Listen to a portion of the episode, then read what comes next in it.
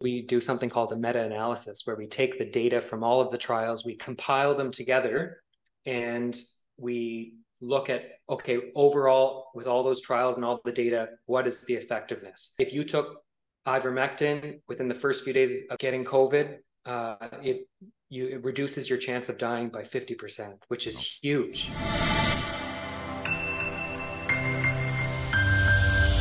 welcome once again to the launchpad podcast my name is j-man and the gentleman to my side is a family physician who was working emergency in Ontario, Canada, when he expressed his concern early in the pandemic on the damages of lockdowns and alternative treatments to the COVID 19 vaccine that were being ignored.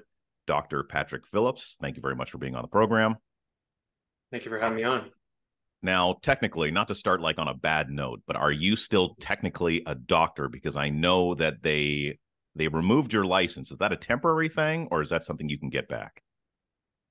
So yeah, my license was revoked uh, here in Ontario, uh, and I can apply for reinstatement after about a year, but uh, that doesn't mean they have to get, they they have to give it to me. So right. it's pretty much toast here in Ontario. Um, I still have my medical degree and things like that, but uh, okay. yeah, I'm not a, no longer a practicing physician. Right, and you knew when you spoke out that this was the potential outcome. Yeah, I, I knew that this was likely to come uh, from speaking out, especially when being one of the lone voices in the beginning. Uh, mm-hmm. Uh, no, I wasn't the first or anything like that, but it was more. I knew I was putting myself out there as a, and I would be the example case, or at least a, one of them uh, in right. Ontario and Canada. Okay, so you were probably exposed to most from um, Derek Sloan inviting you to basically share your piece with a couple of other doctors. Uh, I remember watching that, and I I want to get to that conversation. I'd like to get to ivermectin and then, of course, lockdowns. But I'd like to know why first did you decide that you wanted to get into medicine and you wanted to be an MD? Yeah, I think that was something that kind of evolved through my education. I do come from a, a, family of doctors. My older brother and both my parents are doctors, so I was exposed to it quite a bit growing up. Um, I started off with a business degree, so I kind of wanted to look at exploring other things, but then eventually decided to go into medicine. It was something that grew on me, um, and uh, as as I was exposed to it more and more through medical school, it was uh, I enjoyed uh, the problem solving. I enjoyed uh, the connection with patients and uh, to to be a healer to a lot of people. And so uh, I I did really enjoy that. I enjoyed uh, especially emergency medicine. There's always something new to learn and to uh, to apply. And I liked mental health as well. So I spent a lot of time with mental health patients and addictions and other things to to help them. I I enjoyed it because I tend to be a non-judgmental doctor who uh, just likes connecting with patients and really listening to them. Um, and sometimes that's a rarity in the medical system. So right. that was kind of what I felt like I contributed, and I, I, I really enjoyed that. Okay, now we always hear about this oath that doctors take. And a lot of mm-hmm. people just throw it out there, not even knowing what that's about. If you wouldn't mind just giving a, a, small example of what that oath exactly is as a doctor and how you are supposed to go about practicing medicine.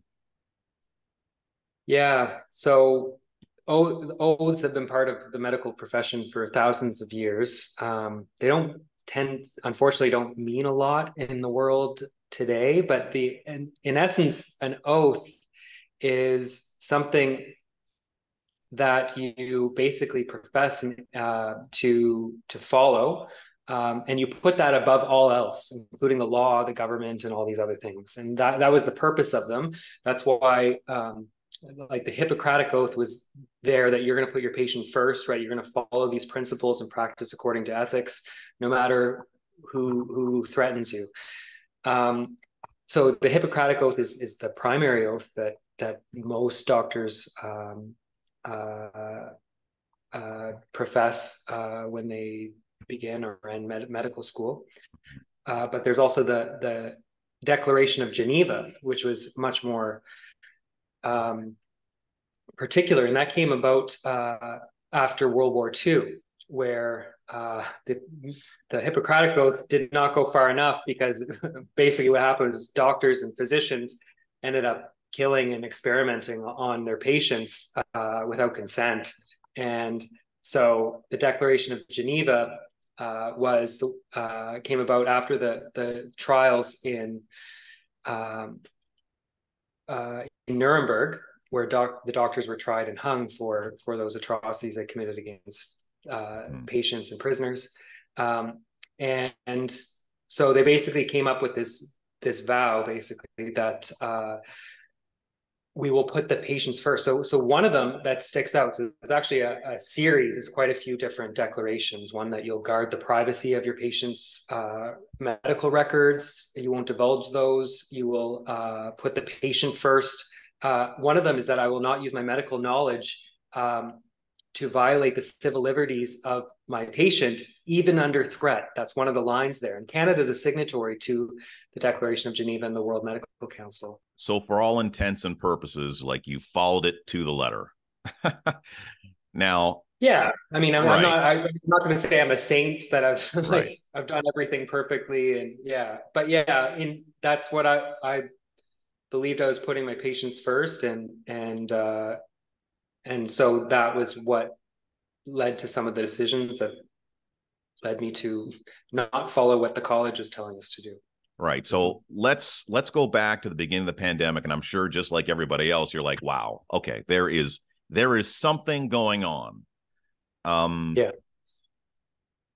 And you're probably practicing medicine like all the other doctors are practicing medicine. And then i think based on the research that I've done, along come lockdowns. And you had mentioned how mental health was something that was really important to you. So I'm just going to take a stab, like a shot in the dark, is that mm-hmm. when the lockdowns came and you started seeing the repercussions of those lockdowns, that's what kind of spurred you into action yeah. and then other things followed. Maybe you can speak on that.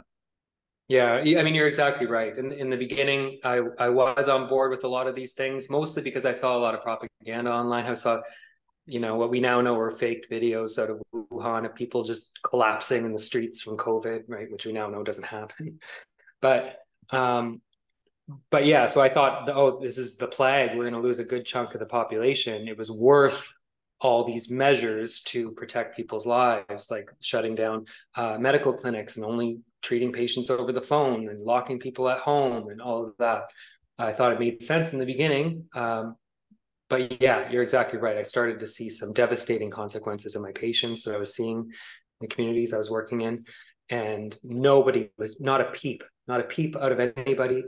And the other thing that really struck me, because I was obviously this was the only thing going on in the world and so i was looking a lot into the research right of what how can how else can we prevent people from dying from covid uh, and i was seeing the evidence coming out on uh, vitamin d on weight loss on uh, all these risk factors that are modifiable like lowering your blood pressure all of that reduces your risk of hospitalization and death from covid mm-hmm. and not a peep from public health. So i saw that devastating consequences of lockdowns.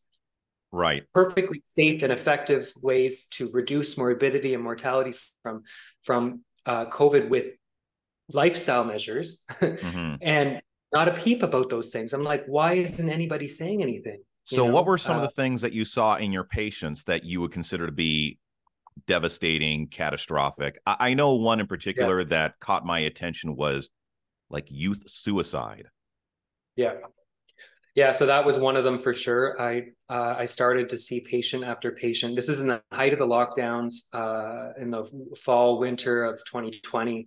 Um, schools were shut down. People were locked at home, and I just started seeing all these children, uh, teens and, and children as young as eight coming in with suicidality. I'm like, whoa! I haven't seen a suicidal eight year old like coming in, uh, and especially this many all in a row. And so I looked at what what was the common denominator here when they were locked out of school and their parents were following to it at least to a T from what they told me the public health measures right so their child was locked at home with no friends no socialization no school or anything uh, and that seemed to be what uh, pushed a lot of these kids to to suicidality. Suicidality is not that uncommon in the world, but it's pretty uncommon in children.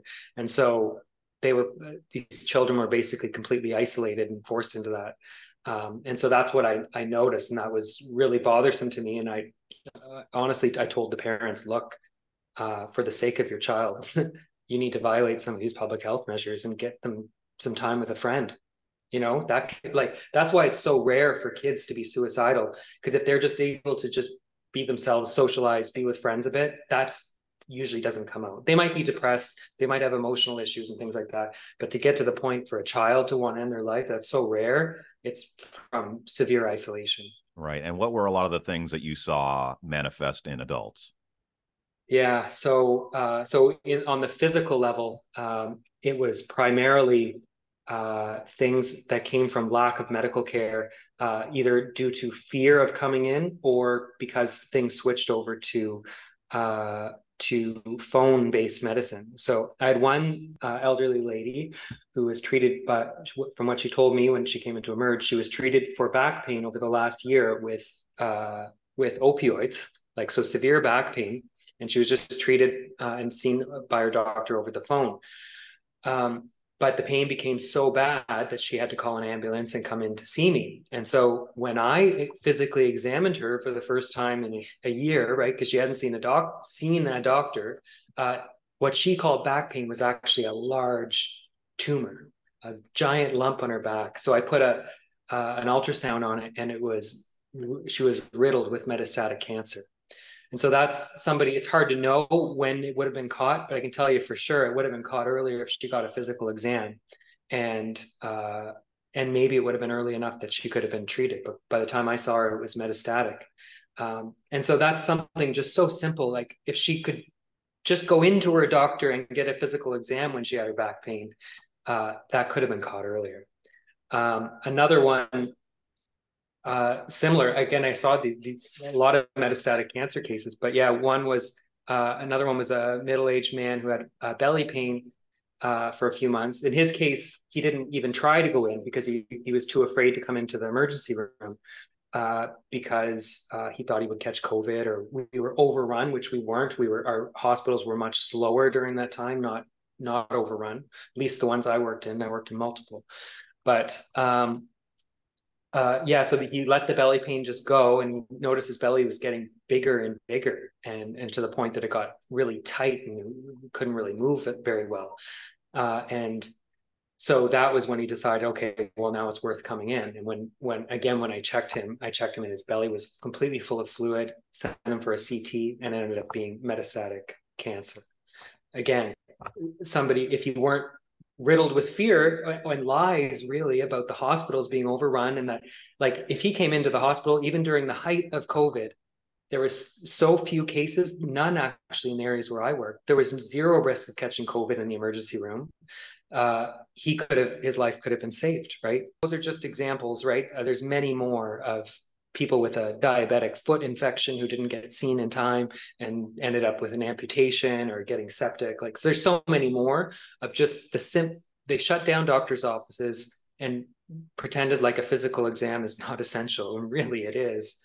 Um, and so, and no, again, not a peep from the Ontario Medical Association, not a peep from the TV doctors who are clamoring for more lockdowns and for more restrictions.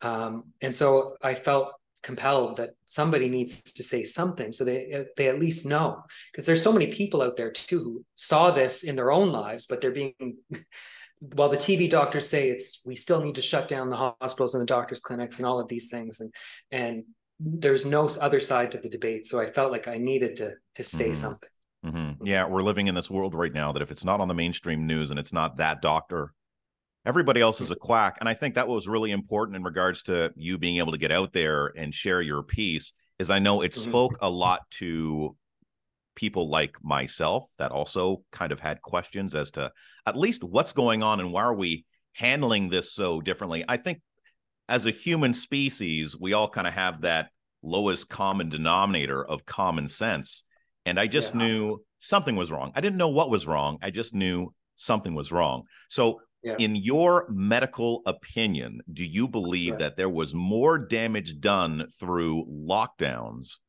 and maybe the misinformation in regards to other practical treatments or yeah. early early care in regards to the onset of COVID that we did more damage than we did good. Yeah, I think I, I think that's true for sure. Um, especially yeah in the beginning uh, with all these lockdowns, they caused a lot of harm. Nobody even talked about them, and it was harm that was put on people against their will. They were forced into these lockdowns. They didn't choose to do that, and so uh, yeah, it definitely caused a lot of harm. It, okay. it and it varied from person to person, but honestly, because we now know that COVID just ripped through the population anyway, we anybody was I think everybody in North America has been exposed to COVID at this point. So so really, did we really save anybody? Like, did we save anybody from catching COVID? Probably not. I think everybody's gotten COVID. You know, right. so we put all that massive harm just delaying the inevitable. Right. So um, so yeah, I would say it definitely caused more harm than good. In regards to the ivermectin debate, mm-hmm. like that was a word that you couldn't say on social medias. You definitely yeah. couldn't put it on something like YouTube. What mm-hmm. were your findings in regards to ivermectin and what it was able to do in regards to prevention of COVID and then also just maybe the deterioration and relief from COVID symptoms? and the virus itself? Yeah, so I think there's there's multiple pieces to this. Um, so I think part of the context is is what is ivermectin? Ivermectin is a drug that has been around for decades. Um, it's been used billions of times around the world. It's a very common drug. It's over the counter in almost all countries of the world, except for Western countries like um, Europe and, and uh, North America and it's used to treat um, mostly parasitic infections, uh, such as uh, like eye infections in Africa that causes river blindness, uh, or worms of the intestinal tract, or other things like that.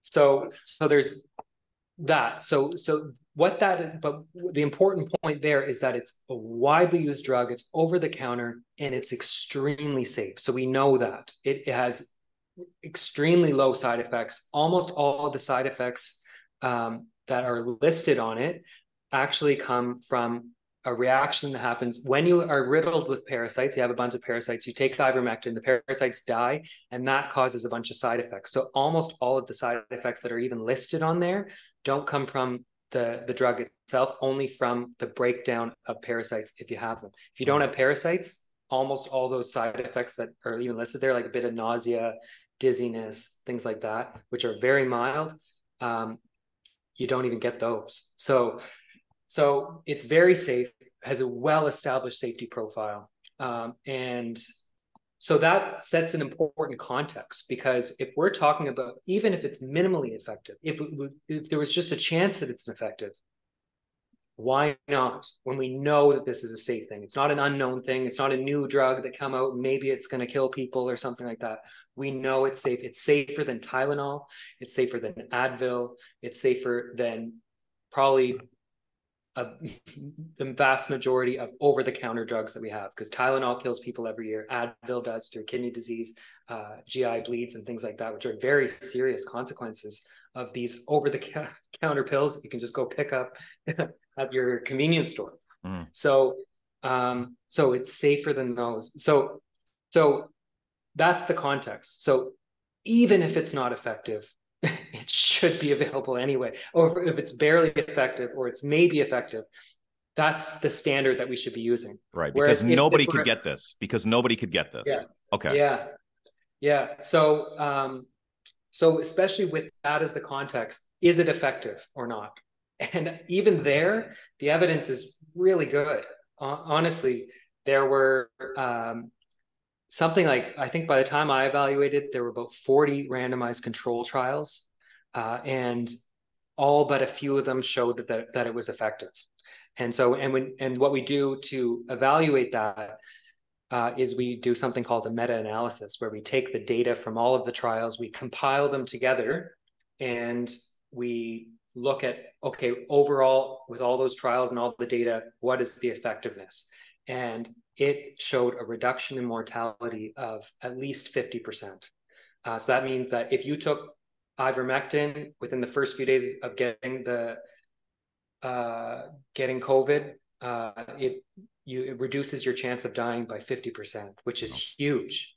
Right. A lot of drugs, when, when you go to your doctor to get um, uh, statins or get put on diabetes medications, the re- reduction in mortality from taking those is like a few percents, five percent, two percent. You know, so we mm-hmm. give like we give we give people things all the time that are barely are effective, but they right. become standard of care. And you were not allowed to prescribe ivermectin.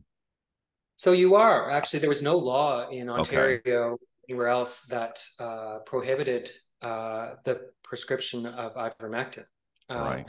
There were implications. They kind of hinted at if anything that's not on the guidelines, maybe you shouldn't give, or or Health Canada came out and said that there, we don't have any trials that show that ivermectin is approved for COVID, but they don't even have the authority to say that. Health Canada mm. uh, just approves drugs, and once they're on the market, we use them off label all the time. Most, right. like something like 20% of all prescriptions in Canada are off label prescriptions. So, uh, and and even when it's effective, it's not worth going through the whole approval trials, which cost millions to tens of millions of dollars. If it's on the market and some studies show that it's effective, doctors have the right to uh, to prescribe it. So if it's safe and the patient consents, so, right? And it happens all the time. So for the most so, part, it was a lot of propaganda in regards to just making it seem like it's a horse dewormer. Yeah. And and to not take yeah. it. Whereas okay. I believe in the states where it was a little bit more strict as to where they were not allowed to bring it into the hospitals. Yeah, so so yeah, where it was banned was more on the local levels. Yeah, hospitals would ban it. Um, my hospital did at one point. Um, and uh, some yeah places would ban. I think Alberta explicitly banned it for their doctors to prescribe it. I think, uh, but in Ontario that didn't happen. Uh, but they still seem to come after you for whatever you want, and so that was interesting because actually in in our I teamed up with a bunch of doctors in fighting my case against the college, and and one of those we mentioned uh, and we brought to the tribunal that these statements put out by the college are just emails. They're just suggestions tweets really. They're they're not policies. They weren't approved by council and even if they were approved by council the law states that um, there uh, none of their regulations have force or effect unless in ontario at least unless they've been approved by the governor and council which means the ontario cabinet and the minister of health and then they become legally enforceable regulations and so when we said that, they agreed with us. They said, "Yeah, these this ban on ivermectin, uh, this ban on uh, writing exemptions for for vaccines or and and whatnot, all of those were suggestion and non-binding." So we agreed to that. The college agreed to that, and the tribunal agreed to that as well. But what they alleged is that um, we retain the right to come after you for whatever we want. We it doesn't matter what the law says. Uh, if we deem anything to be unprofessional, then we can uh, we can accuse you and convict you of professional misconduct, and and we have basically an unlimited right to do that. So basically, the ban on ivermectin they agreed is of no force or effect. But if you don't do what we say or what you think we want, we'll just call you unprofessional and you're done anyway. That's basically we kind of live in a it's there's no rule of law there. It's it's if you cross the authorities, they have an unlimited uh, power to convict you. Okay. I want to yeah. explore this element as well because media is all over the place and we live in this cancel culture now. And it's not all that often that we get to speak to all those people, especially like on a lower level. Like, of course, there's people of fame and fortune that just seem to be uncancelable, even though they can't go on certain platforms. You're a human being, Patrick, that just mm-hmm. happened mm-hmm. to practice medicine, and you're looking at this bizarro world around you, and you're speaking your truth, and mm-hmm. you're getting trampled on, and you continue to get trampled on in the mainstream media. Like, what does that do to your soul? Like, how does that make you feel on a human level? Yeah, uh, the last few years, I yeah, I would say on a lot of levels, it was extremely painful. It it really brought me face to face with uh, a lot of my worst nightmares. I mean, being a medical student, going into into a medical career, you're generally a goody two shoes in a lot of ways, right? You uh, never get into trouble. You always try to be perfect. All of that. That's kind of goes hand in hand with becoming a doctor. And I came face to face with, okay, well, I need to break some of these rules and risk getting in trouble. And and so some of my worst nightmares for many years were of getting a college complaint, even just getting the complaint, let alone getting convicted and my license revoked. And um, I've faced the the issues of my my other nightmares, right? Of um, going bankrupt, uh, and not just losing my license quietly, of getting my name dragged through the mud across the entire country. I was in newspapers all across the country, radio stations. I'm on the local radio station when I go in to get my groceries, and everybody's hearing about what an awful doctor I am and how um, and all of those things, right? So it was intense, um, really facing that, and I can I continue to fight it because I, I I I was seeing yeah my life being torn to shreds, but also seeing my country honestly, like I cared about Canada. Like I saw us slipping into a communist dictatorship, right, where we have zero rights um, and no right to expression, freedom of movement. I wasn't allowed to even go home to my home province of New Brunswick um, without a visa, um, essentially, and permission from the government.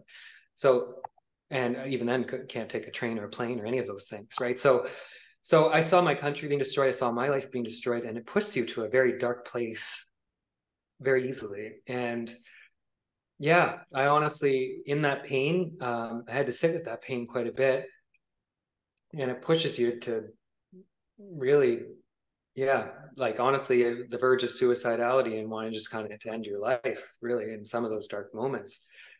But the gift that I found in that because is that I really turned to spirituality because I was looking at my life, how awful it is, how awful the world is. And I'm like, there has to be a different way. There has to be a different way of seeing this. There has to be something different. And that opened kind of a crack into my mind of, of seeing that there's a different world, there's a different perspective on all of this that can allow me to have peace. And I had a few experiences of that, of finding that peace in meditation, uh, and um, and spirituality and I was kind of forced into it through all the misery, but that's really where my life has turned. And so I'd get little glimpses of that. I kind of picked up spirituality, like Course in Miracles, non-duality, things like that, and forgiveness and the path of forgiving, especially your worst enemies. Actually, that's the biggest one. Uh, and when you do that, it's almost like a glitch in the matrix, and you can kind of I found that peace that on the inside that no longer requires the world to be the way I need it to be. I don't need to get Justin Trudeau out of the government. I don't need to get my medical license back. I don't I can be trashed in the media. And there's a way to find peace even through all of that. And even worse, losing my home, going bankrupt, all of that. And so when I found that, I could actually be grateful for all the trials and tribulations and everything that came because I needed them to find that. It forced me to look inward for peace instead of looking outward to fix the world, to fix my life, to fix the college. Like I realized that no, I'm that's not the way. It'll never work. Even if it works, it's temporary and it always falls apart. So I found the inward path, and that's where I found a lot of peace and uh, it really radically changed the way I see myself in the world. I think that's an amazing point of view. That's a great perspective. And we mm-hmm. kind of chatted about that a little bit before we got started with this podcast is I have never had a doctor on the show. And the reason being is because people place me on the right. I mm. had a regular podcast. One day I decided to have Randy Hillier on my show, and I've been a right winger ever since. you know what I mean? I have some yeah. conservative values, I have some liberal values. I really consider myself yeah. to be a centrist. And yeah. I tried far too long to try to get someone that would be considered on the left to try to have a conversation about this. And I mm-hmm. didn't want to be labeled once again as being, of course, he's going to have this type of doctor on the show. But like, mm-hmm. I, I have done too much of adjusting myself, making myself uncomfortable to keep other people comfortable. And I decided this year on the podcast that's not going to be the case any longer. So know that I had many opportunities to maybe have doctors on. I was waiting for that one right person. And I. I believe you're that right person. And I am incredibly grateful um, for what you sacrificed.